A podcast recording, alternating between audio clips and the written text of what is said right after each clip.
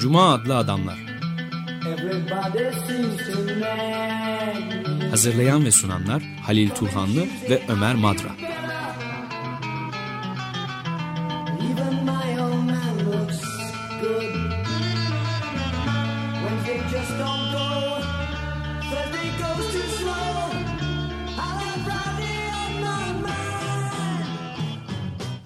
Merhaba Halil, hoş geldin. Teşekkürler. Bir de konuğumuz var bugün. Ertuğrul Ahmet Tonak, hoş geldiniz. Merhabalar. Merhaba Ahmet, hoş geldin. Eyvallah. Sonuna doğru başladı. Son yıllarda yayınlanan yazıları, çeşitli yerlerde yayınlanan yazılarını topladı, derledi bir kitap. Ve bu kitapta ilginç yazılar var. Onu konuşacağız. Evet, sonuna doğru. Hmm. Şimdi... Türkiye'yi biz yetmişlerde hep tartışırdık. Kapitalizm yoksa yarı feodal bir ülke mi diye. Bugün artık hemfikiriz hepimiz. Solda bir fikir birliği var. Kapitalist bir ülke o. Fakat nasıl bir kapitalist ülke Türkiye? Batılı kapitalist ülkelerden farkı ne? Çok uzun bir soru bu ama özetlemenizi rica edeceğim size. Ee, şimdi arkadan e, yakalayan bir kapitalist ülke. E, fakat biliyorsunuz kapitalist ülkeleri E, uluslararası kuruluşlar, işte Birleşmiş Milletler de dahil olmak üzere I M F, Dünya Bankası vesaire değişik ölçütlere göre e, sıralıyorlar. E, bu sıralamada en yaygın olarak kullanılan ölçütlerden bir tanesi o ülkenin e, üretmiş olduğu gayri safi yurt içi hasıla dediğimiz şey. E, ona bakaraktan Türkiye hakikaten kapitalist olmanın yanı sıra kapitalist ülkeler arasında boyutları itibariyle de, yani gayri safi yurt içi hasılanın büyüklüğü itibariyle de dünyanın büyük ülkelerinden bir tanesi. Zaten o yüzden de biliyorsunuz ikide bir e, Erdoğan'ın başbakanlığı döneminde hala tekrarlanan e, bir hedef var. İşte on beşinci en büyük ülke olacağız, on altıncı en büyük ülke olacağız vesaire diye.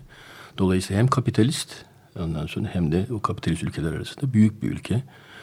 Bir e, farkı e, gelişmiş kapitalist ülkelerden Ee, çok fazla teknoloji üretemiyor. Dolayısıyla e, diğer ileri ülkelerde üretilmiş olan teknolojiye bağımlı.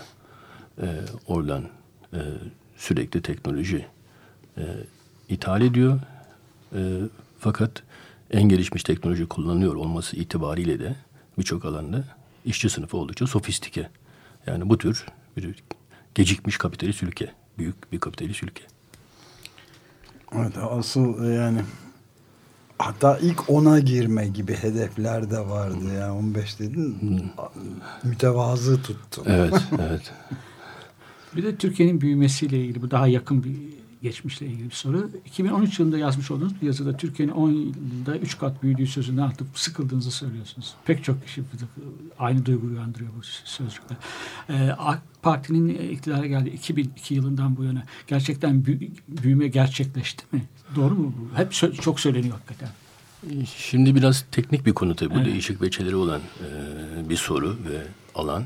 E, demin bahsettiğim bu gayri safi yurt içi hasıla biliyorsunuz bir iktisadi teorinin, evet, ondan sonra istatistiksel e, kategorisi. Hı. Bu dayanmış olduğu e, iktisat teorisi, işte üniversitelerde okutulan ana akım iktisat. E, bu ana akım iktisat biliyorsunuz piyasa ilişkilerini merkezine alan, dolayısıyla piyasada alınan satılan her şeyi üretilmiş değer addeden e, bir yaklaşım. O yüzden gayri safi yurt içi hasıla da gerçekten bir üretim olmasa bile E, büyüyen bir büyüklük. E, benim hep derslerde öğrencilere verdiğim örnek şudur. E, mesela finans sektörü, e, keza ticaret sektörü. Bunlar olan şeylerin dağıtımı ile ilgili sektörlerdir. E, finans sektörü biliyorsunuz para ya da para gibi bir takım e, e, ne diyelim e, unsurları e, dolaşıma sokar. Ticarette daha önce üretilmiş olan bir takım mal ve hizmetleri dağıtan bir faaliyetti. Bu faaliyetlerde aslında üretim faaliyetlerinin sonuçları dağıtılır. Mesela e, örnek şu, siz bir bankaya gitseniz, e, A T M'ye kartınızı soksanız, paranızı çekseniz, kartınızı çıkarsanız, o anda e, o işleme dönük e, sizden bir ücret alınır. Hı.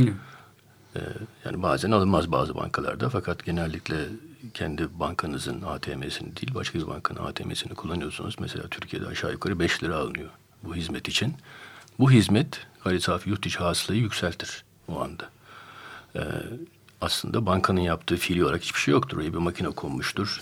Fiziki olarak tırnak içinde emek harcayan sizsinizdir. Cebinizden kartınızı çıkartıp makineye sokuyorsunuz, çekiyorsunuz. Kendi paranızı cebinize koyuyorsunuz vesaire. Fakat bu anda Türkiye'nin gayri safi yurt içi hasılası beş lira artmıştır. Daha şey dramatik, klişe bir örnek de şudur. Ee, mesela çevreyi kirleten, biraz Ömer'in alanına e,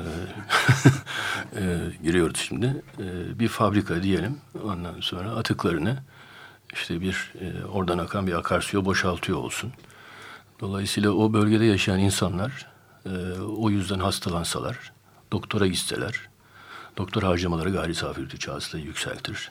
Ama bu atıklar gayri safi yurt içi hasılayı birçok ülkede, bazı ülkeler mesela İskandinav ülkeleri falan kendi ulusal gelir e, hesaplarını biraz modifiye ettiler. Bunu üretilen değerden çıkartıyorlar. Ama genellikle bu kaydedilmez. Ama sizin hastalanmanız ve doktor harcamanız, daha sonra aldığınız ilaçlar, ondan sonra olacağınız ameliyatlar falan aslında ülkenin büyümesine katkıda bulunur. Yani dolayısıyla bu gayri safi yurt içi hasıla büyüme meselesi böyle ikircikli bir Hı. şeydir. Üretimi de, üretim olmayanı da, kötü olanı da katan, e, gerçekten aslında toplumun büyümeden eğer bir olumluluk e, atfediliyorsa, öyle bir şey anlıyorsak onu ölçmez. Evet, onun, onun içinde yerine insani gelişmişlik ya da mutluluk gibi endeksler koyma çabaları da var herhalde. Tabii, değil mi? Tabii. Yani o da o alanda da tabii birçok e, çalışma var. Hem uluslararası kuruluşların e, işte Birleşmiş Milletler'e bağlı e, kalkınma e, kuruluşunun keza bir takım özellikle Batı ülkelerinde, Amerika'da dahil olmak üzere sivil toplum kuruluşlarının alternatif bir takım kişi başına gayri safi yurt içi hasıla değil başka gelişmişlik ölçütlerinde kattıkları endeksler vardır. Onlar tabii şu anda genel kabul görmüyor fakat yani bu meseleyi alternatif bir şekilde ampirik olarak gözlemlemek, izlemek isteyenler için bir imkan sunuyor. Evet, yani burada çok çarpıcı bir gerçeklik de var. Epeydi bir süreden beri, yani son belki kırk yıla yakın bir süredir de o mesela Amerika Birleşik Devletleri gibi ülkelerin yapılan halk oyu araştırmalarında mutluluk denen şeyi hiç yükselmedi, yerinde kaldı. Hatta kimi zaman düşüşler bile gösterdiği görülebiliyor. O yüzden çok sakat bir şey yani paranın mutluluk getirici şey, değil mi? Evet, yani gayri safi yurt içi hasıla son tahlilde e, yani parasal bir kategori, bir yani parasal büyüklükle ifade ediliyor. Evet. Ayrıca onun ötesinde yani ülkenin bir bakıma üretmiş olduğu her şeyin hesaplandığı iddiasıyla bize verilen bir sayı bu. E, bu sayıyı ülke nüfusuna bölmek de kendi içinde zaten sorunlu bir şey. Çünkü bir bakıma e, sanki eşit bir dağılım olduğu zehabını yaratıyor. Kaldı ki öyle olsa bile, yani öyle olduğunu varsaysak bile bir an için işte gayri safi yurt içi hasılası kişi başına çok yüksek ülkelere, Ömer'in dediği gibi e, gidip tek tek insanlara sorduğumuz zaman e, mutlu musunuz? Ondan sonra işte gelecek için ne bekliyorsunuz vesaire. E, son yirmi yıl, otuz yıl da giderek insanların daha tedirgin, daha mutsuz, e, gelecek konusunda e, beklentilerinin e, oldukça az olduğu bir süreçten geçiyoruz. Bir, yine tipik bir örnek. E, Amerika'da ben öğretim üyeliği yaparken e, gözlemlediğim bir şey, yani e, uzun yıllar kaldığım için e, bir iki kuşak e, öğrenciyle e, tanışma fırsatı oldu. E, mesela seksenli yıllarda gelen öğrenciler aslında annelerinden, babalarından daha iyi bir hayat koşulu bekliyorlardı. Biraz aşağı yukarı hangi meslekleri edinirlerse üniversitede, oradan işte iyi bir gelir sağlayacakları, hayat tarzlarının daha iyi olacağını vesaire böyle bir umutla üniversiteye geliyorlardı. Bu doksanlardan itibaren olağanüstü bir şekilde değişti. Hem seçecekleri meslekleri bilemez oldular. Çünkü meslekler parlıyor, yok oluyor, Amerika dışına çıkıyor vesaire. Hem de herhangi bir e, ileriye dönük e, güven, e, işte ona iş güvenliği de diyebiliriz. Ondan sonra belirli bir hayat tarzına tekabül eden hayat boyu kazanacakları gelir olsun filan, bu konulardaki evet. tedirginlik yani öğrencilerin gözlerinden okunuyordu. Evet. E, bu da bana çok çarpıcı gelmişti. Yani o kısa yani yirmi yıllık, otuz evet. yıllık dönem içinde o iki kuşağın, üç evet. kuşağın ileriye dönük Amerika gibi bir ülkede evet. bile e, bu tedirginliği yaşaması. İkinci Dünya Savaşı'ndan sonra ilk kez Amerika'daki sonraki kuşaklar bir öncekilerden daha karamsar oluyorlar diye bir tespitler evet, var. Evet, evet. Yani bu tabii e, kapitalizmin bir temposu var. Evet. Ondan sonra o tempo ile ilgili. Fakat temposu varken e, şöyle bir e, izlenimde yaratmak istemiyorum. Çünkü bu iki bin yedi iki bin sekiz kriziyle birlikte e, ilk tepkiler özellikle e, ana akım iktisatçılardan ya işte biz bunu gördük. Yani kapitalizm hep krizle karşılaşır. Ondan bunu da geçer. Bunu da geçer falan. Onu demek istemiyorum. E, ama öte yandan yani e, uzun dönem bir dalgalanma temposu hmm. olduğu elli altmış yılda bir tekrarlanan e, ama her tekrarlanıştan sonra her dibe vuruştan sonra neyin olacağını pek kestiremediğimiz özellikle bu son dönemde yani hepimizi karamsar olmaya sevk eden başka bir sürü siyasi, kültürel vesaire ekolojik faktörü de ekleyecek evet. olursak e, farklı bir dönemden geçtiğimizi e, vurgulamak isterim. Zaten o yüzden de kitabın adı sonuna doğru. Evet. evet. Ben bu gayri safi yurt içi hasıla ile ilgili bir soru daha soracağım. Daron Acemoğlu'nun iki bin on dört yılında yaptığı bir tespiti siz de aktarmışsınız. Hala Yunanistan'ın bu kadar kriz dibe vuran Yunanistan'ın bile gayri safi yurt içi hasıla bakımından gerisindeyiz demiş. Yani evet. Bu da bir ilginç bir saptama değil mi? Tabii şimdi e, yani bir sürü eleştirimiz var. Gayri safi yurt içi hasılanın neyi gösterdiği, ondan sonra gerçekten neyi ölçtüğü vesaire filan. Ama öte yandan bir gerçek de var. Yani bir ülkenin e, üretmiş olduğu gayri safi evet. yurt içi hasıla bunu ne kadar üretiyorsa değerin o ülkede yaşayan insanlara bölünmesiyle elde etmiş olduğumuz o sayı evet. yani adam başına düşen, kişi başına düşen gayri safi yurt içi hasıla bakımından Yunanistan Türkiye'den ileride. E bunu zaten yani bu sayıya ihtiyacımız yok. E, Edirne'den Yunanistan'a girdiğiniz zaman yani gözle gözüken bir şey. Orası daha medeni bir yer. Ondan sonra yani insan davranışları, şu su bu su falan filan. Bu tabii kapitalizmin e, getirmiş olduğu e, bir takım davranış biçimlerinin ondan sonra yıllar içinde e, tezahürüyle ilgili e, muhtemelen ama tabii öte yandan kültürel, dini vesaire e, tarihi, e, kümülatif bir takım etkilerin de etkisi olduğu açık. Fakat orası bu ölçünün de gösterdiği gibi ayrıca gözle de hemen e, gözlemleyebileceğimiz gibi bizden ileri bir ülke. Evet yani sadece Edirne'den değil şeyden Ege'den de bir tekneye binip herhangi bir adaya girdiğin zaman görüyorsun evet. Aynen şu mülteciler meselesinde de kısmen evet, mesela ortaya evet. çıkıyor. Biz mesela bu tarafta evet. E, sahte can yeleği satmaya çalışıyoruz. Öbür tarafta ise e, onları öyle sokmamakla aslında görevli olan bir takım polisler, askerler filan e, daha sevecen davranıyorlar. E, yani yardımcı bu, oluyorlar. Evet. evet. evet. Peki bu özelleştirmeyle ilgili bir soru soracağım. Kapitalistleşmemiş alanların kapitalistleşmesi olarak tanımlamışsınız. Ve bunu sadece AK Parti değil, ANAP'dan zamanda da değil, e, C H P de yapıyor. Hatta Hakkari Belediyesi'nde çöp toplama işlemi e, özelleştirdiğinden söz etmişsiniz. Bunlar bu, ve her özelleştirmede bunun zorunlu olduğu, kaçınılmaz olduğu, hatta kamu yararına olduğu söyleniyor. Bu doğru mu? Bu nedir özelleştirmenin kökenini? Doğru var? Değil ve çok ideolojik. Hakkari mesela çok ilginç geliyor insan. Niye özelleştirilir orada? Evet. Çöp toplama işleri.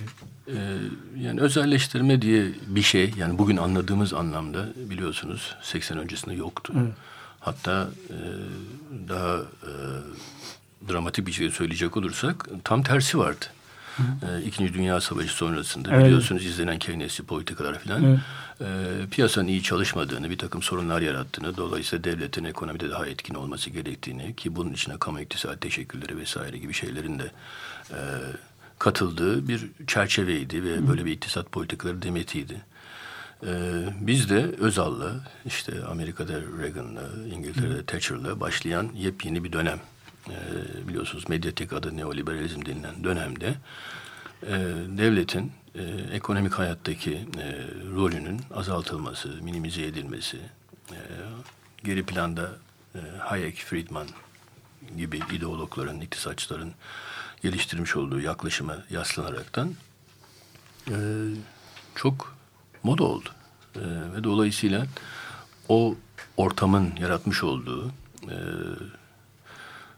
ne diyelim heyecan içinde, ondan sonra eleştirelliğini kaybeden sol kanatta olanlar bile aslında bu özelleştirmeciliği savunur hale geldiler. O yüzden işte Hakkari Belediyesi'nin ondan sonra yaptığı uygulamada da olsun, bize bakılacak olursa özel sonrası bütün hükümetlerde özelleştirme iyidir.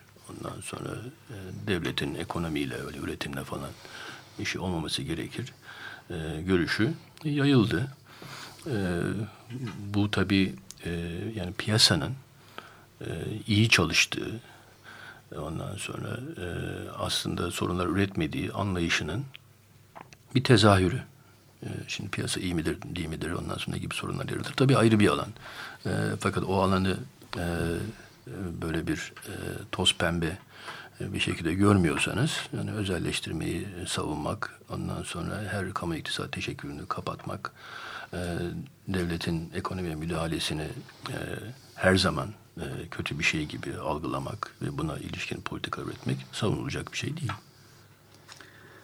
Evet, şey yani bu pardon bu şirketlere de çok orantısız bir güç de kazanmalarına da yol açıyor. Sonunda da işte bu uluslararası Transpasifik antlaşmalarda filan gördüğümüz gibi artık devletleri de istedikleri gibi yargılayabilecek hale de getiren bir sürecin bir parçası olarak da görülebilir. Başlangıcı olarak bu özelleştirmeler, değil mi? Yani? Ee, tabii o da yani bir şekilde paralel yürüyen bir süreçti. O konuyu ben tesadüfen izlemek durumunda kaldım. Biliyorsunuz bu bahsettiğiniz anlaşmalar olsun, süreçler olsun. bin dokuz yüz Hangi yılda? doksan yedi galiba. doksan yedi yılında çok taraflı yatırım anlaşması adıyla başladı. Evet. Ondan sonra e, ve O E C D bünyesinde bu ilk ağızda e, planlandı, tezgahlandı. E, tesadüfen o yıl ben e, Ortadoğu Teknik Üniversitesi'ne gelmiştim bir yıllığına. E, Türkiye'de O E C D'nin üyesi tabii. E, O E C D, e, ODTÜ'deki iktisat bölümündeki arkadaşlarıma sordum ya böyle böyle işte biz bu O E C D'nin üyesiyiz. Çok taraflı yatırım anlaşması dolayısıyla imza alınırsa otomatik olarak ilk etkilenecek ülkelerden bir tanesi e, Türkiye. Ne yapıyoruz, izliyor musunuz falan filan diye. Kimsenin haberi yoktu. Çünkü e, anlaşma oldukça kapalı kapılar ardında. Gizli, evet. Hep de en büyük özellikleri de böyle kapalı kapılar ardında yapılıyor. Kapalı olması. Kapılar ardında yürütülüyordu. E, dolayısıyla biraz durumu E, medyada duyurmak adına o zaman radikale bir yazı yazdım ben. Ve ertesi gün gazeteciler, televizyoncular uyandılar. Hiç unutmuyorum, Bülent Ecevit başbakandı. İşte bir kabine toplantısından sonra sıkıştılar ve sordular. Böyle böyle işte O E C D çok da hiç haberim yok dedi. Yani çok, bana çok çarpıcı gelmişti. Yani Türkiye'nin başbakanı O E C D'de böyle bir anlaşma oluyor.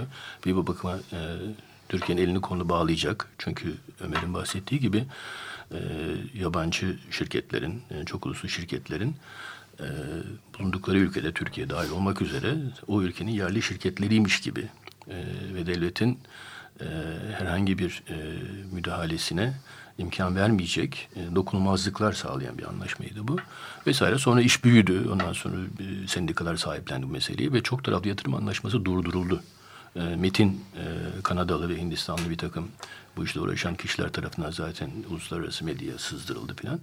E, şimdi işte bu bildiğimiz e, başka veçeleriyle e, iş yürütülmeye çalışılıyor. E, bu tabii var olan şirketlere ve özelleştirilen ondan sonra e, devletin daha önce sahip olduğu şirketler uluslararası planda açıkçası e, yasa tanımaz bir şekilde ondan sonra at koşturmalarına imkan e, sağlayan E, denetimleri sıfırlayan bir anlaşma. Özel mahkemelerde sadece yargılı, yani bu programı yaptığımız bugün itibariyle çok ilginç bir haber vardı. Dün akşam itibariyle bu dört yıllık çok zorlu bir mücadele sonunda püskürtülen bu TransCanada şirketinin e, tar sands diye adlandırılan işte bu katran kumulları petrol boru hattını Obama'ya zorla sonunda e, önce yerlilerle başladı. Kanadalı ve Amerikalı yerlilerin, sonradan çevre örgütleri filan e, imzalamadı. İkili bir anlaşma, yani başkanın imzalaması gerekiyor ki kursuna üç yüz yani günde üç yüz elli bin varil filan gibi böyle anormal rakamlarda petrol şey yapacak bir anlaşmaydı. Şimdi TransCanada şirketi Amerika'yı, Obama'yı dava etmiş. on beş milyar dolar tazminat istiyor. Bize haksız rekabet yapıldı diye Kanada şirketi. Yani böyle şeyler, o da NAFTA'dan. NAFTA denen tabii, anlaşmaya tabii, tabii. dayanarak yapıyor bunu yani. Çok evet. acayip bir şey. Evet. Bir soru, ben biraz Türkiye'nin dışına çıkalım. Tabii. Geçen hafta, dün pardon, Ömer Madra ile kaydını yaptığımız program haftaya yayınlanacak. Orada söz ettik. Amerika'da Eisenhower döneminde, ki çok katı bir antikomünisti kendisi, soğuk savaş politikalarının yürütücüsü. Fakat dikkat çekici bir şey var orada. Benim de okuduğum doğru mu bilmiyorum. Yani ne kadar da doğru. New Deal programlarına pek fazla dokunamadı içte söyleniyor Eisenhower. Hangi programları? New Deal. Evet. Yani evet. o sosyal devlet, evet. Amerika'ya özgü sosyal Rosa, devlet programlarını evet. bin dokuz yüz yirmi dokuz krizine çözüm olarak evet. düşünülen. İçte on, o kadar yani cumhuriyetçi bir başkanın o programlarına dokunamadı. Keza Nixon'ın da Büyük Toplum, Johnson'dan yürürlüğe koyduğu Büyük Toplum programlarına, projelerine, o sosyal yardım projelerine dokunamadı ve o e, özelleştirmeler için, neoliberalizm için, liberalizmin yol, yön değiştirmesi için Reagan'ı beklemek gerektiği söyleniyor. Siz de Amerika'nın iktisadını iyi bilen birisi olarak ne diyorsunuz? Doğru mu bunlar? Yani neden dokunamadılar? Çok mu kuvvetliydi? Burada Avrupa'dan daha mı kuvvetliydi acaba sosyal devleti yerleştiler Amerika'da? Böyle bir soru da aklıma geliyor. Amerika, çünkü Avrupa'da çok kolay tasfiye edildiği söyleniyor Keynesçi politikaları. Ee, şimdi şöyle, e, bir kere Amerika'daki e, refah devleti diyelim, yani evet, welfare evet. state'in Türkçesi olaraktan refah devleti e, hiçbir zaman bence e, Avrupa'daki e, refah devletlerinden daha güçlü olmadı. Evet. E, Birinci tespit bu. Yani bunu isterseniz tartışırız. Yani bu benim biraz çalıştığım bir alan.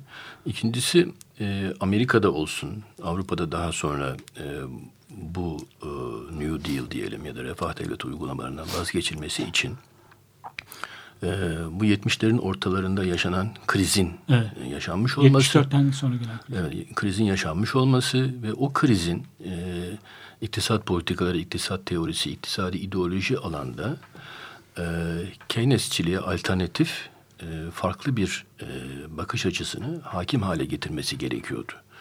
Dolayısıyla yani Reagan'a kadar bu meselenin olmayışının nedeni aslında o yetmişlerdeki krizin beslediği bu ideolojik ortamın, bu iktisat politikalı ortamının, yani demin Hayek'e, Friedman'a referansla bahsetmiş olduğumuz şeylerin henüz yeterince ideolojik etkisinin kurulmamış olmasını ve bunun siyasi sonuçların alınmamış olmasına bağlamak gerekiyor. Bence yani şey, kısa cevap bu. Fakat bahsettiğim için kısaca değineyim. Bu Amerikan refah devletiyle Avrupa'daki refah devletleri arasındaki farklılık meselesine şöyle. Doktora tezimde ben Amerika Birleşik Devletleri'nin refah devletini çalıştım. Şimdi bu çalışma değişik şekillerde yapılabilir. Yani Türkiye'de maliyle uğraşan insanların yaptığı gibi o zamana kadar yapılan çalışmalar şöyleydi. İşte e, kim ne kadar vergi ödüyor? E, çalışanlar biliyorsunuz genellikle e, e, ücretlerinin tamamını görmeden ondan sonra e, bir kısmını, maaşlarını ve ücretlerini zaten devlete vergi olarak ödüyorlar. Yani Türkiye'deki uygulama böyle. Ee, esas vergi kaçıranlar, e, daha az ödeyenler biliyorsunuz zenginler ve şirketler. Bu alanda muazzam çalışmalar var. Bizde de olduğu gibi. Öte yandan e, devletin yapmış olduğu harcamalar var. Kamu harcamaları var. Bu kamu harcamalarından kimlerin yararlandığına ilişkin yapılan çalışmalar var. Fakat bunların ikisini birleştiren çalışma neredeyse yok gibiydi. Hmm. E, yani bu şu demek oluyor. E, diyelim ki siz mesela ücretli birisisiniz. E, devlete yüz lira vergi veriyorsunuz. Devlet de size yönelik bir takım harcamalar yapıyor. İşte okul yapıyor, hastane yapıyor, yol yapıyor vesaire. Ee, siz bu devletin yapmış olduğu harcamalardan ne kadar yararlanabiliyorsunuz? Eğer yüz on lira yararlanabiliyorsanız o zaman ciddi anlamda bir refah devletinin varlığından söz edilebilir. Demek ki bir yerlerden devlet yani başkanın topladığı vergilerden mesela bir şekilde size bir şey aktarıyor. Sizin devlete aktardığınızdan daha fazla ve dolayısıyla gelir dağılımı düzeltici bir etkisi var. Şimdi buna ben baktığım zaman Amerika'da çok ilginç bir şekilde bin dokuz yüz elli ikiden sonraki otuz yıla baktım. Hiçbir dönemde, yani en çarpıcı sonuç bu tabii, hiçbir dönemde devlet e, ücretlerden, maaşlardan aldığından daha fazla onlara kamu harcamalarıyla geriye hizmet vermemiş vaziyette. Bir dönem hariç, biraz mecburiyetten, Carter döneminde. Çünkü işte bu demin bahsetmiş olduğum e, kriz yüzünden, işsizlik çok arttığı için, işsizlik sigortası olduğu için, yani biraz sizin sorduğunuz soruyla ilişkili, çünkü New Deal döneminde bir sürü programla birlikte biliyorsunuz ciddi bir işsizlik sigortası programı da uygulanmıştı. Çok işsizlik olduğu için, çok işsizlik sigortası ödemesi olduğu için ondan sonra çalışanlara aldıkları vergilerden biraz daha fazla e, ödeme zorunda kalmış Amerikan devleti. Daha sonra aynı çalışma başka ülkeler için yapıldı. Kanada, e, Fransa, Almanya, İngiltere, e, Yeni Zelanda vesaire. Bütün bu ülkelerde, bütün bu ülkelerde durum Amerika'dan çok daha iyi. E, yani çalışanların vermiş olduğu vergiden daha fazla e, kamu e, hizmetlerinden yararlandığını gösteriyoruz. O yüzden e, ben Amerika'yı yani refah devleti uygulamaları bakımından zayıf görüyorsun. Zayıf görüyorum. Evet. Çok ilginç. Bir ara verelim Ahmet. isterseniz. Ee, Ahmet Tonak'la sonuna doğru e, kitabını konuşmaya devam edeceğiz. Kitabı üzerine bir sürü konuyu konuşuyoruz. Ee, Robert Wyatt'ten Blues in Bob Minor adlı parçayı dinleyerek devam ediyoruz.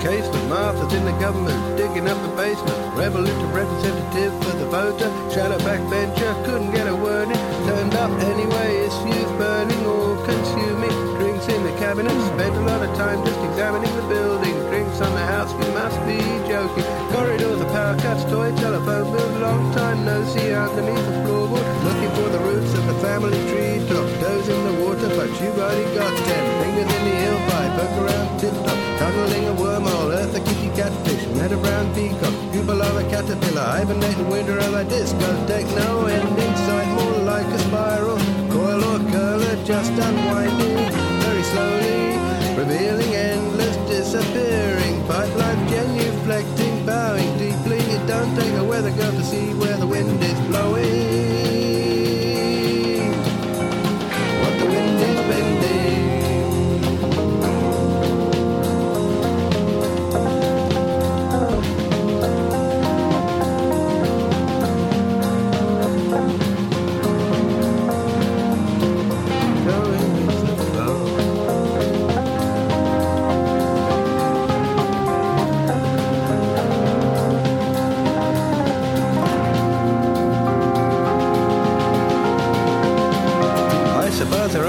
Sex to midnight, cabinet shuffling, homeward bound, taking a detour, rendezvous to chapel in the valley of the blown-up doll. That's not Martha shunting in a siding, she got homework up to here. And Roger in the footnotes up to his elbows, first a chapter disentered. Borrowing a bookcase don't come easy, the way to the evidence in parentheses, beggars tightly furled belief. Heads on Peter Block, a repetition on the line, shell shock, super troopers, world banking, oil palm, intercontinental drift over the rainbow, over the sea, the sky, rock a skim down, her student, Mister Lincoln, that's not all that he got missing in a thousand years of orthodoxic waste disposal, God proposal, jealous guy, whatever is a girl to do to break the service in its tried and tested and found wanting state of old boy network stewardship.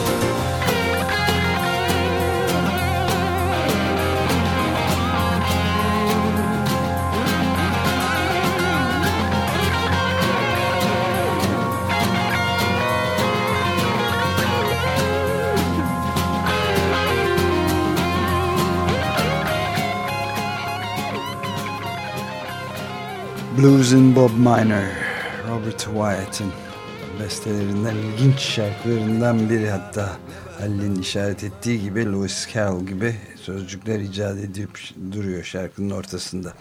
Evet, Cuma Adlı Adamlar programında Açık Radyo'da doksan dört nokta dokuz'da e, Ahmet Tonak, Ertuğrul Ahmet Tonak'a konuk ediyoruz ve onun İmge Kitabevi tarafından çıkmış yazılarının bir derlemesinden iki bin on beş Kasım'ında yayımlanan e, kitabından kalkarak dünyanın gidişatını konuşmaya çalışıyoruz. Evet, bir soru daha. Kemal Derviş'in sosyal demokrasi tanımında e, ona eleştiriniz var. Onu soracağım. Özel sektöre, piyasaya gerçek anlamda destek olan bir program olduğunu söylemişsiniz. Sosyal demokrasi. Siz bunun neo sosyal demokrasi olduğunu söylüyorsunuz. Gerçekten günümüzde sadece Türkiye özgü değil galiba. Sosyal e, Amerika'da da, Latin Amerika'da da sosyal demokrasi böyle tanımlanıyor. Yani merkez soldan, hatta merkez şey. Fakat sosyal demokrasinin geçenlerde Edward Bernstein'le ilgili bir kitap okurken özünde bir liberalizm olduğu söyleniyor. Liberalizm, neoliberalizm evrilince sosyal demokrasi partilerde, İngiltere'deki işçi partisi hep programları benimsemek zorunda kaldılar. Ne diyorsunuz burada? Sağ, doğrudan sağ kaydılar. Solda oldukları da pek söylenemezdi. Eskiden beri deniliyor. Eskiden beri kısmına çok fazla katılamıyorum. Ee, ama son yıllarda özellikle İngiltere'deki, evet, biliyorsunuz e, işçi partisindeki lider evet. e, değişikliğiyle e, aslında e, seksen sonrasında Sosyal Demokrat partilerde gözlemlemiş olduğumuz, Türkiye'de, e, C H P'de gözlemlediğimiz neoliberal politikaları sorgusuz sualsiz e, bir bakıma e, benimseme eğiliminden yavaş yavaş uzaklaşılmaz ihtimali belirdi. Tabi bu iki bin yedi iki bin sekiz krizinin, ondan sonraki e, halk hareketlerinin, İşte biz yüzde doksan dokuz vesaire, ondan sonra piketinin, gelir dağılımının, ondan sonra e, servet dağılımının çok artık katlanılamaz bir şekilde e, bozulduğu, evet. bozulduğu, ondan sonra herkesin buna bir şekilde e, karşı çıktığı bir ortamda. E, yani İngiltere'deki işçi partisinde bir e, sola e, açılış gözlemliyoruz. E, sorunun ilk kısmına dön, dönecek olursak, yani işte Bernstein vesaire, biliyorsunuz bu eski bir e, tartışma. E, yani ikinci enternasyonel, evet, bağlamında geçen bir tartışma. Ee, orada e, biliyorsunuz e, özellikle Alman e, Sosyal Demokrat Partisi e, bir Marksist parti olarak e, evet. hayatına başlamış olan bir parti. Dolayısıyla işçi sınıfıyla, sendikalarla bağları, organik bağları e, çok sıkı olan e, bir parti. E, kapitalizmi e, reformlarla restore ederekten yumuşatacağı, hatta e, uzun dönemde E, aşacağı beklentisiyle e, bir siyasi strateji e, benimsiyor. Ona alternatif strateji, biliyorsunuz, e, e, Lenin'in geliştirmiş olduğu e, strateji. Yani bu anlamda bir farklılık var. E, fakat e, yani bizim daha sonra seksen sonrasında gözlemlediğimiz şekliyle işçi sınıfından, ondan sonra sendikaların uzaklaşan, Hı. neoliberal politikaları benimseyen bu yeni tip, yani seksen sonrası e, Sosyal Demokrat partileriyle en azından başta e, çok ilişkili oldu. Bence söylenemez. Kaldı ki e, şimdi bu İngiltere'deki işçi partisindeki değişiklikle aslında umutlu olmamız için e, bir neden de var. Tabii Türkiye'de C H P bunu izleyebilir mi? Evet. C H P böyle bir parti mi? O ayrı bir e, tartışma ben konusu. Ben onu söyleyecektim. Evet, yani şu andaki, yani bir ölçüt e, C H P'nin e, mesela iktisat politikalarını e, oluşturmak üzere e, kurmuş olduğu ekibe baktığımız zaman, yani böyle bir şey e, gözlemlemek mümkün değil. Kaldı ki programına baktığımız zaman da böyle bir şey gözlemleyemiyoruz. Öyle bir kaygıları da yok zaten. Evet, evet. E, bu nedense şey, e, yani şu anda toplumun e, kabul etmeyeceği e, bir mesele olarak algılanıyor. Ayrıca C H P'nin kuruluşundan da, evet, e, bu Alman Sosyal Demokrat Parti'den çok farklı olaraktan, Marksist kökenli e, hiç böyle bir e, ilişkisi yok. Yani sendikalarla ilişkisi genellikle emekliye ayrılmak üzere olan sendika liderlerini ondan sonra milletvekili yapmak, aynen, şeklinde olan bir ilişki. Evet. Yani bir organik bağ olan, evet, e, o sınıfla ilişkileri öteden beri e, kurulmuş olan bir parti değil. Onun için yani C H P'den açıkçası bu anlamda, yani İngiltere'de yaşadığımıza benzer bir e, sol açılış yakın dönemde e, ben şahsen beklemiyorum. Ben de buna ufak bir parantez soru ile katkıda bulunmaya çalışayım. Yani şey, Jeremy Corbyn'in gelmesiyle İngiltere'de İşçi Partisi ile Britanya'da bayağı ciddi bir şey oldu. Değişiklik. Gene birkaç gün önceki tartışmalara bakınca da mesela bu İngiltere'deki seller üzerine Jeremy Corbyn'in İşçi Partisi'nin hükümeti sıkıştırması olağanüstü parlak şeylere sahne oluyor. Çok somut şeyler soruyor çünkü. Buradan kestin, setleri, parayı kestin ve o yüzden sel oldu. Halbuki bol para meselesi değil, artıracağım demiştin diyor. Ve cevap veremediğini görüyoruz şey muhafazakar hükümetin. Şimdi benim sormak istediğim şey şu: Cumhuriyet Halk Partisi ve Türkiye'de medya, sosyal demokrat olma düşüncesinde, hissiyatında olan medya neden hiç ilgi göstermiyor? Mesela bu önemli bir değişiklik oldu Britanya'da. Sebepleri çeşitli olabilir. Yani Jeremy Corbyn kim? Nasıl oldu bu değişiklik? Nasıl, yeni politikaları nelerdir? Umurunda bile değil. Ne Cumhuriyet Halk Partisi'nin ne de medyanın, o sosyal demokrat. Ne diyorsun buna? Valla demin söylediklerime ek olarak şunu söyleyebilirim. Yani Demo, e, Cumhuriyet Halk Partisi'nin e, örgütsel yapısı, ondan sonra e, kimlerin üye olduğu, e, tabanı niteliği, e, yönetimin e, ne kadar açık olduğu, e, bir alternatife imkan tanıyıp tanımadığı, yoksa insanları e, harcama e, geleneğinin aslında C H P içinde de çok yaygın olduğunu yani e, gözlemliyoruz, biliyoruz. Yani İngiltere'deki değişiklik tabandan gelen bir değişiklik. Evet, ha, onu söyleyecektim. Yani Cumhuriyet Halk Parti'nin tabanı evet. zaten buna müsait değil. Evet. Yani hem kendi tarihi, geleneği, tabii, dediğim gibi üyeleri kim, örgütsel yapısı, genç kadrolardan bir yenilenme olduğu zaman, hafif sola açılma olduğu zaman bunun önü çok hızlı bir şekilde tıkanıyor. Evet. Dolayısıyla yani bayağı bir alt üst evet. olması gerekiyor C H P'nin. Yani tabandan başlayaraktan bir taban hareketiyle yenilenmesi gerekiyor. Ee, yukarıdan e, yani o lider kadrosu dediğimiz kadronun e, C H P'yi yenileme ihtimali, yani formasyonu itibariyle, bağlı olduğu ideoloji ve gelenekler itibariyle bana mümkün gözükmüyor. Bir. Aynen. İkinci, son e, bir şey olarak da bir de kurmuş olduğu ittifaklar, yani hangi sınıfları temsil etme iddiasında, hangi sınıfları küstürtmeyeceğim, kimle nasıl iş yapacağım falan filan. Yani sürekli böyle bir iş bitirme, ondan sonra koalisyonlar kurma, iş çevrelerini ürkütmeme falan gibi bir anlayış. İşte yabancı sermaye geldi mi gelmedi mi, biz daha rekabetçi olup, olup küresel e, e, rekabette, e, ekonomide iyi yer tutabilir miyiz falan gibi kaygılar. Fazla bağlı. Evet, yani e, demin söylediğimiz gibi bu e, neoliberal dönemin e, bir takım varsayımları var, bir takım beklentileri var. Onlarla yüzleşmek, onlara eleştirel tavır almak meselesinde e, kadroları itibariyle, ideolojik oryantasyonu itibariyle müsait bir parti değil. Evet, ve bu arada da koyduğu büyük bir proje vardı hani. O çok saçma. Yani evet. onu da bir kere o, hatırlamakta. Onu ya, onu kastediyorum. Evet. Yani Or, Orta Anadolu'da böyle bir bir şey yapacaklarmış, bir bölge yaratacaklarmış.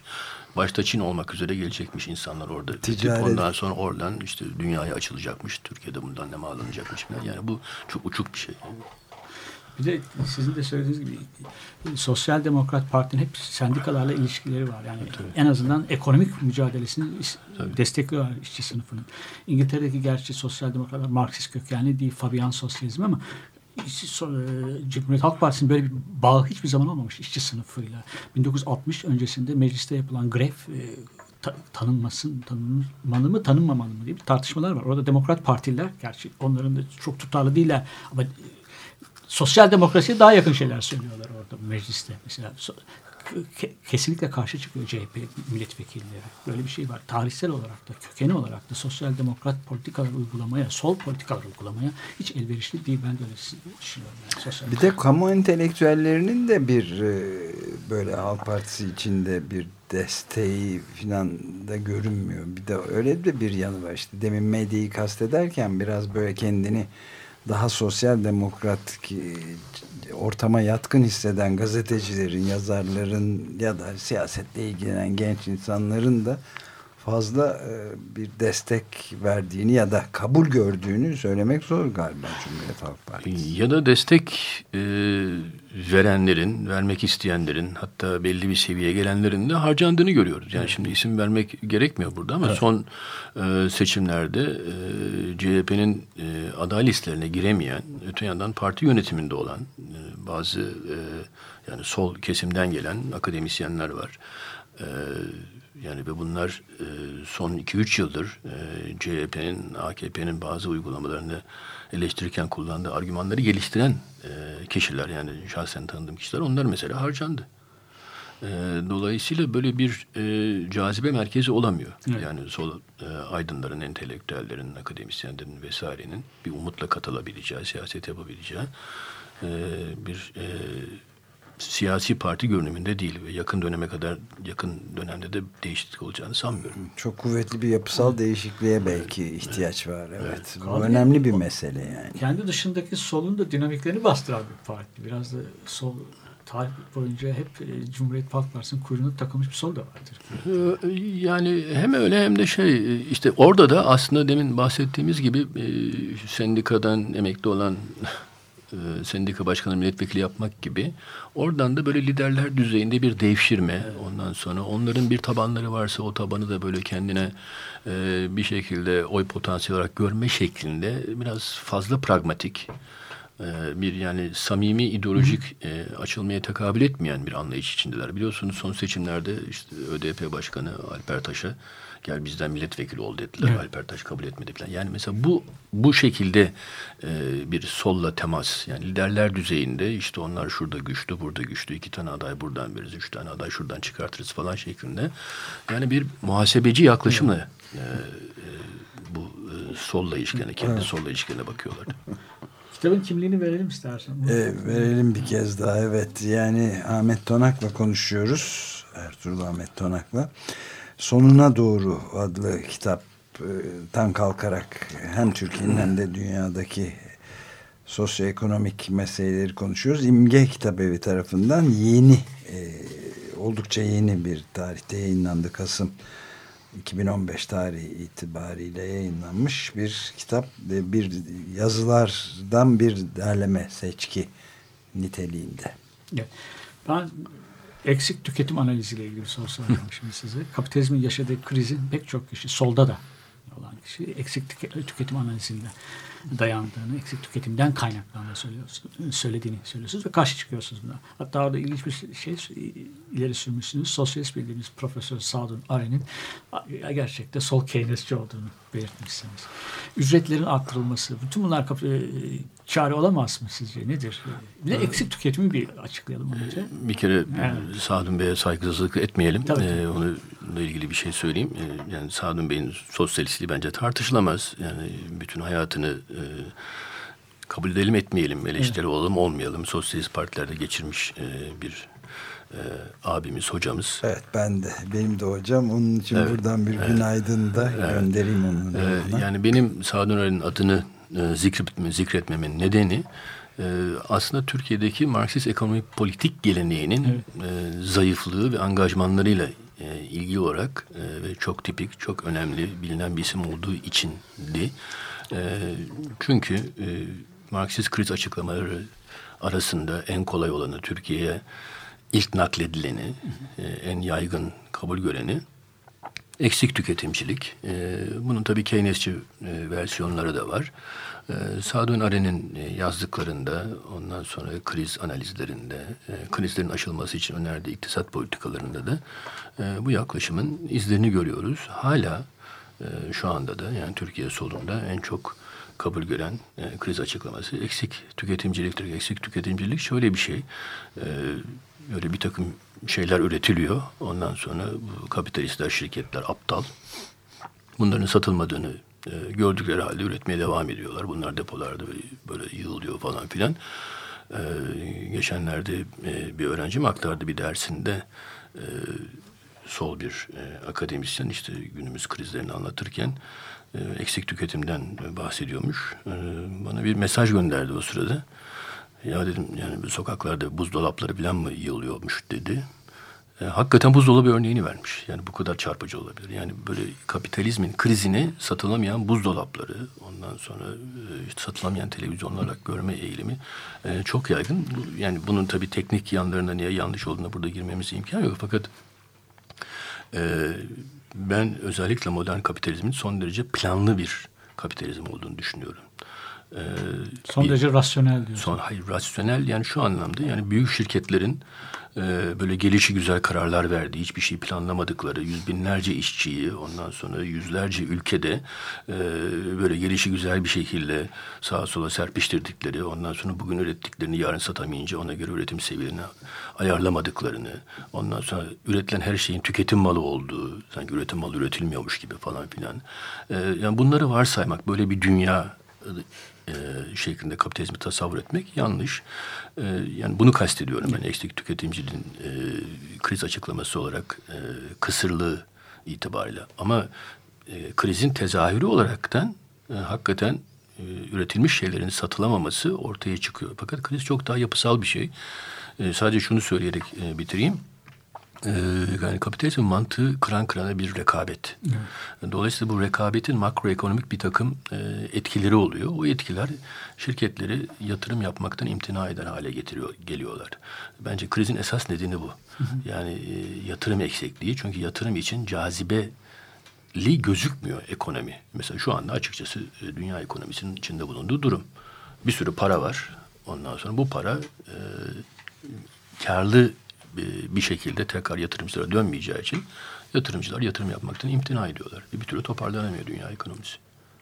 Hatta yeni bir e, kriz e, beklentisi, e, korkusu diyeyim e, olduğuna dair de yeni bir şey o, bir makalede gözüme çarptı. Çok ciddi bir şekilde yeni, yani iki bin yedi iki bin sekiz krizindeki gibi bir resesyon korkusunun da hakim olduğu, bu Çin'deki borsa vesaire düşüşlerine bağlı, kapanmasına bağlı olarak bir yerde değiniyordu. Yani. Tabii tabii, kesin öyle. Hatta yani daha kötüsü de bekleniyor. Çünkü iki bin yedi iki bin sekiz krizinin etkisinin e, nispeten e,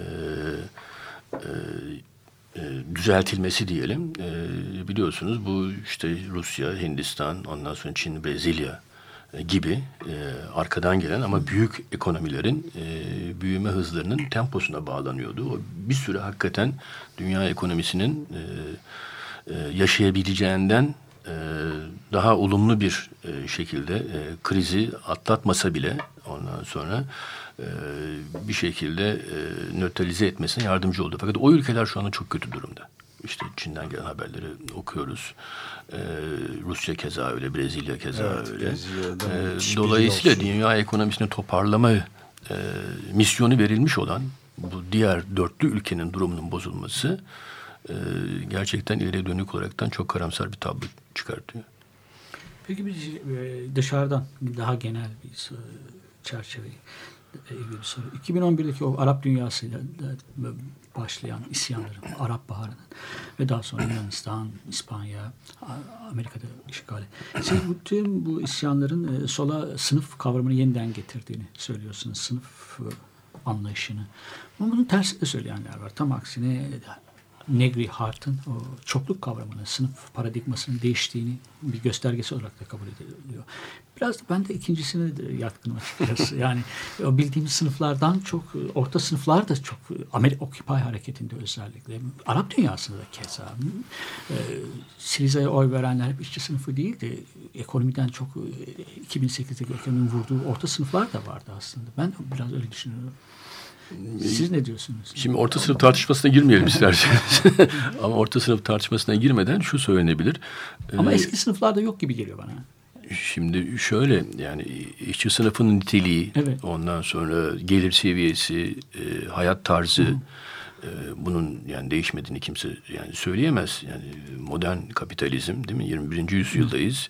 E, dolayısıyla mavi tulumlu, ondan sonra elinde çekiç sallayan böyle işçiler tahayyül eden bir şey, zihniyet zaten yani abesle iştigal olur, böyle bir şey değil. Yani modern bir işçiyle karşı karşıyayız. Yani Amerika için mesela orta sınıf e, kavramı bence çok şeydir. E, yani komiktir. Çünkü Amerika'da e, bir sanayi işçisine bile gidip sorsanız kardeşim sen nesin diye, ben orta sınıf üyesiyim der. Yani adeta bir küfür gibi algılanır işçi sınıfı üyesi olmak. Dolayısıyla yani bu Amerikan sosyolojisinin ücretiyle çalışan herkese vermiş olduğu bir kategoriden söz ediyor orta sınıf derken. Daha önemlisi bir an için onun üst gelir seviyesinde olan ücretli ve maaşlı kesimlerin e, orta sınıf olduğunu kabul edelim. Bu orta sınıfın da e, beklentilerinin, ondan sonra iş güvenliğinin e, son on yıldır, yirmi yıldır e, azaldığını ve dolayısıyla e, işte bu Occupy hareketinde olsun falan filan e, ayaklananların, karşı çıkanların, eleştirel tavır takınanların e, bu kesimler olduğunu da e, kabul edelim. E, Türkiye'de biliyorsunuz Gezi vesilesiyle bu tartışma zaten yaşandı. E, yani orada fabrikadan çıkıp gelen işçiler yoktu. E, plazadan gelenler vardı ama başkaları da vardı. E, bunlar şimdi işçi midir değil midir filan tartışması e, şöyle bir eksende yürütülmesi gerekir bence.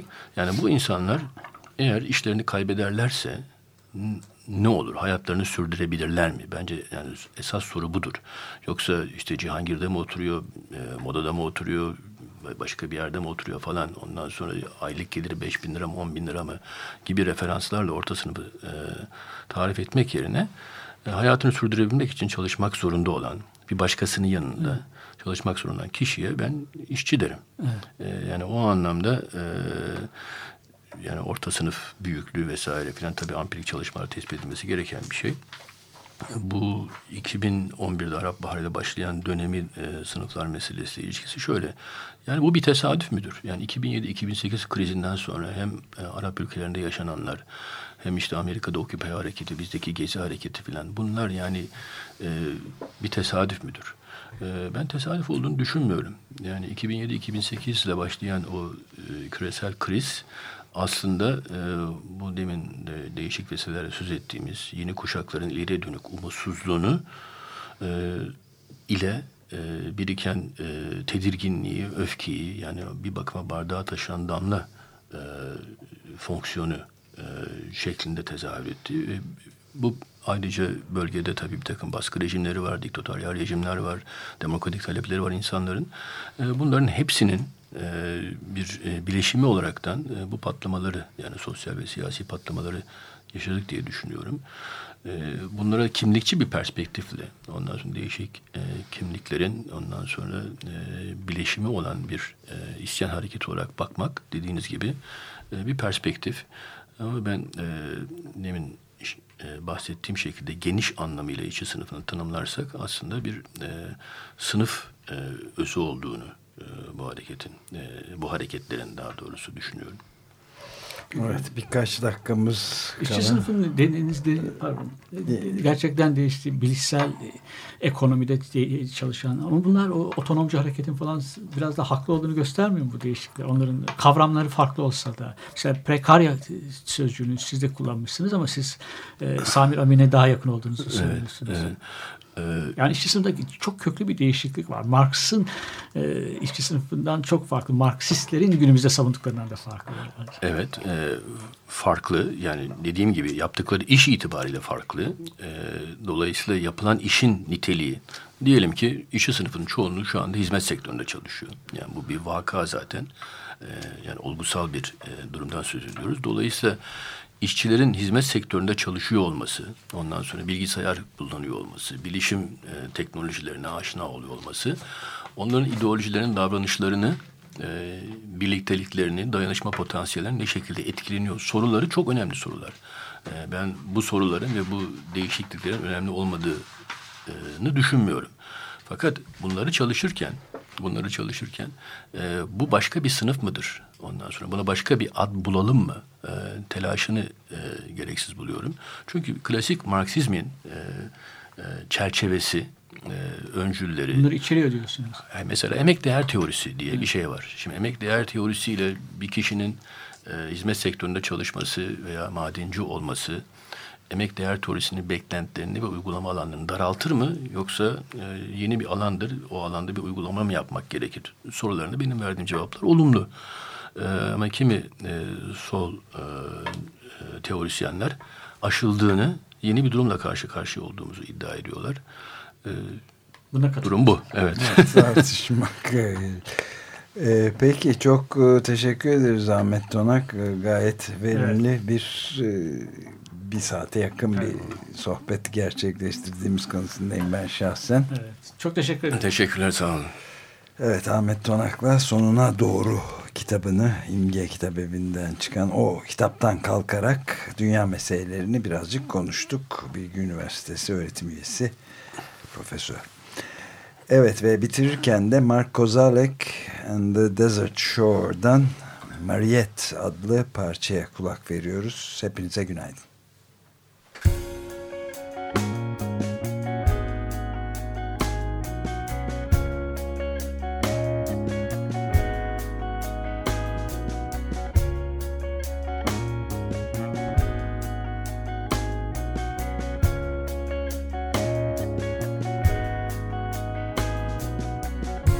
I hear the drunken hearts coming up from Saint John's. Here in New Orleans, I can't complain about anything. The sweet taste of everything, walking down Magazine or down Esplanade for the cool oak tree shade. And then Marriott asked, why haven't you asked me to marry you? And a seventy-eight Cadillac drove by.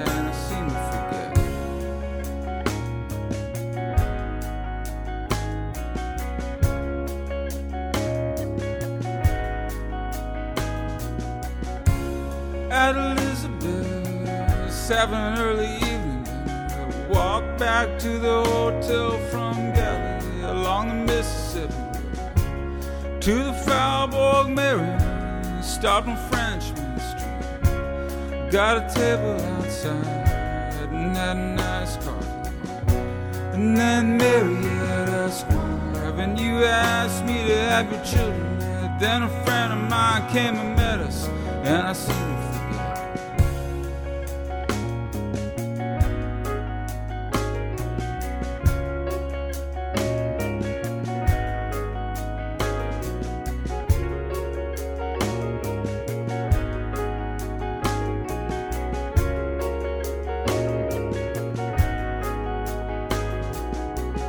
heading to the airport, looking at the Superdome, thinking about all the people who lost their lives in the wars. And then I looked off to the east, to the crystal factory, content asking me just to be in your company. And then Mary had asked, why haven't you asked me to spend the rest of your life with you? And I paid the taxi fare and I said,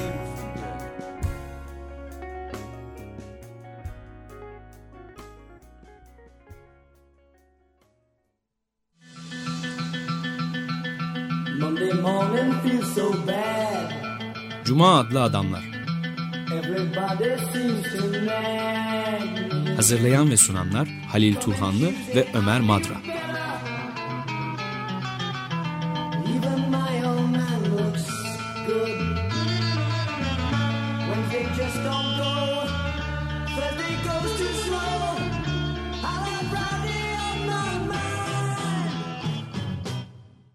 Açık Radyo program destekçisi olun. Bir veya daha fazla programa destek olmak için iki yüz on iki alan koduyla üç yüz kırk üç kırk bir kırk bir.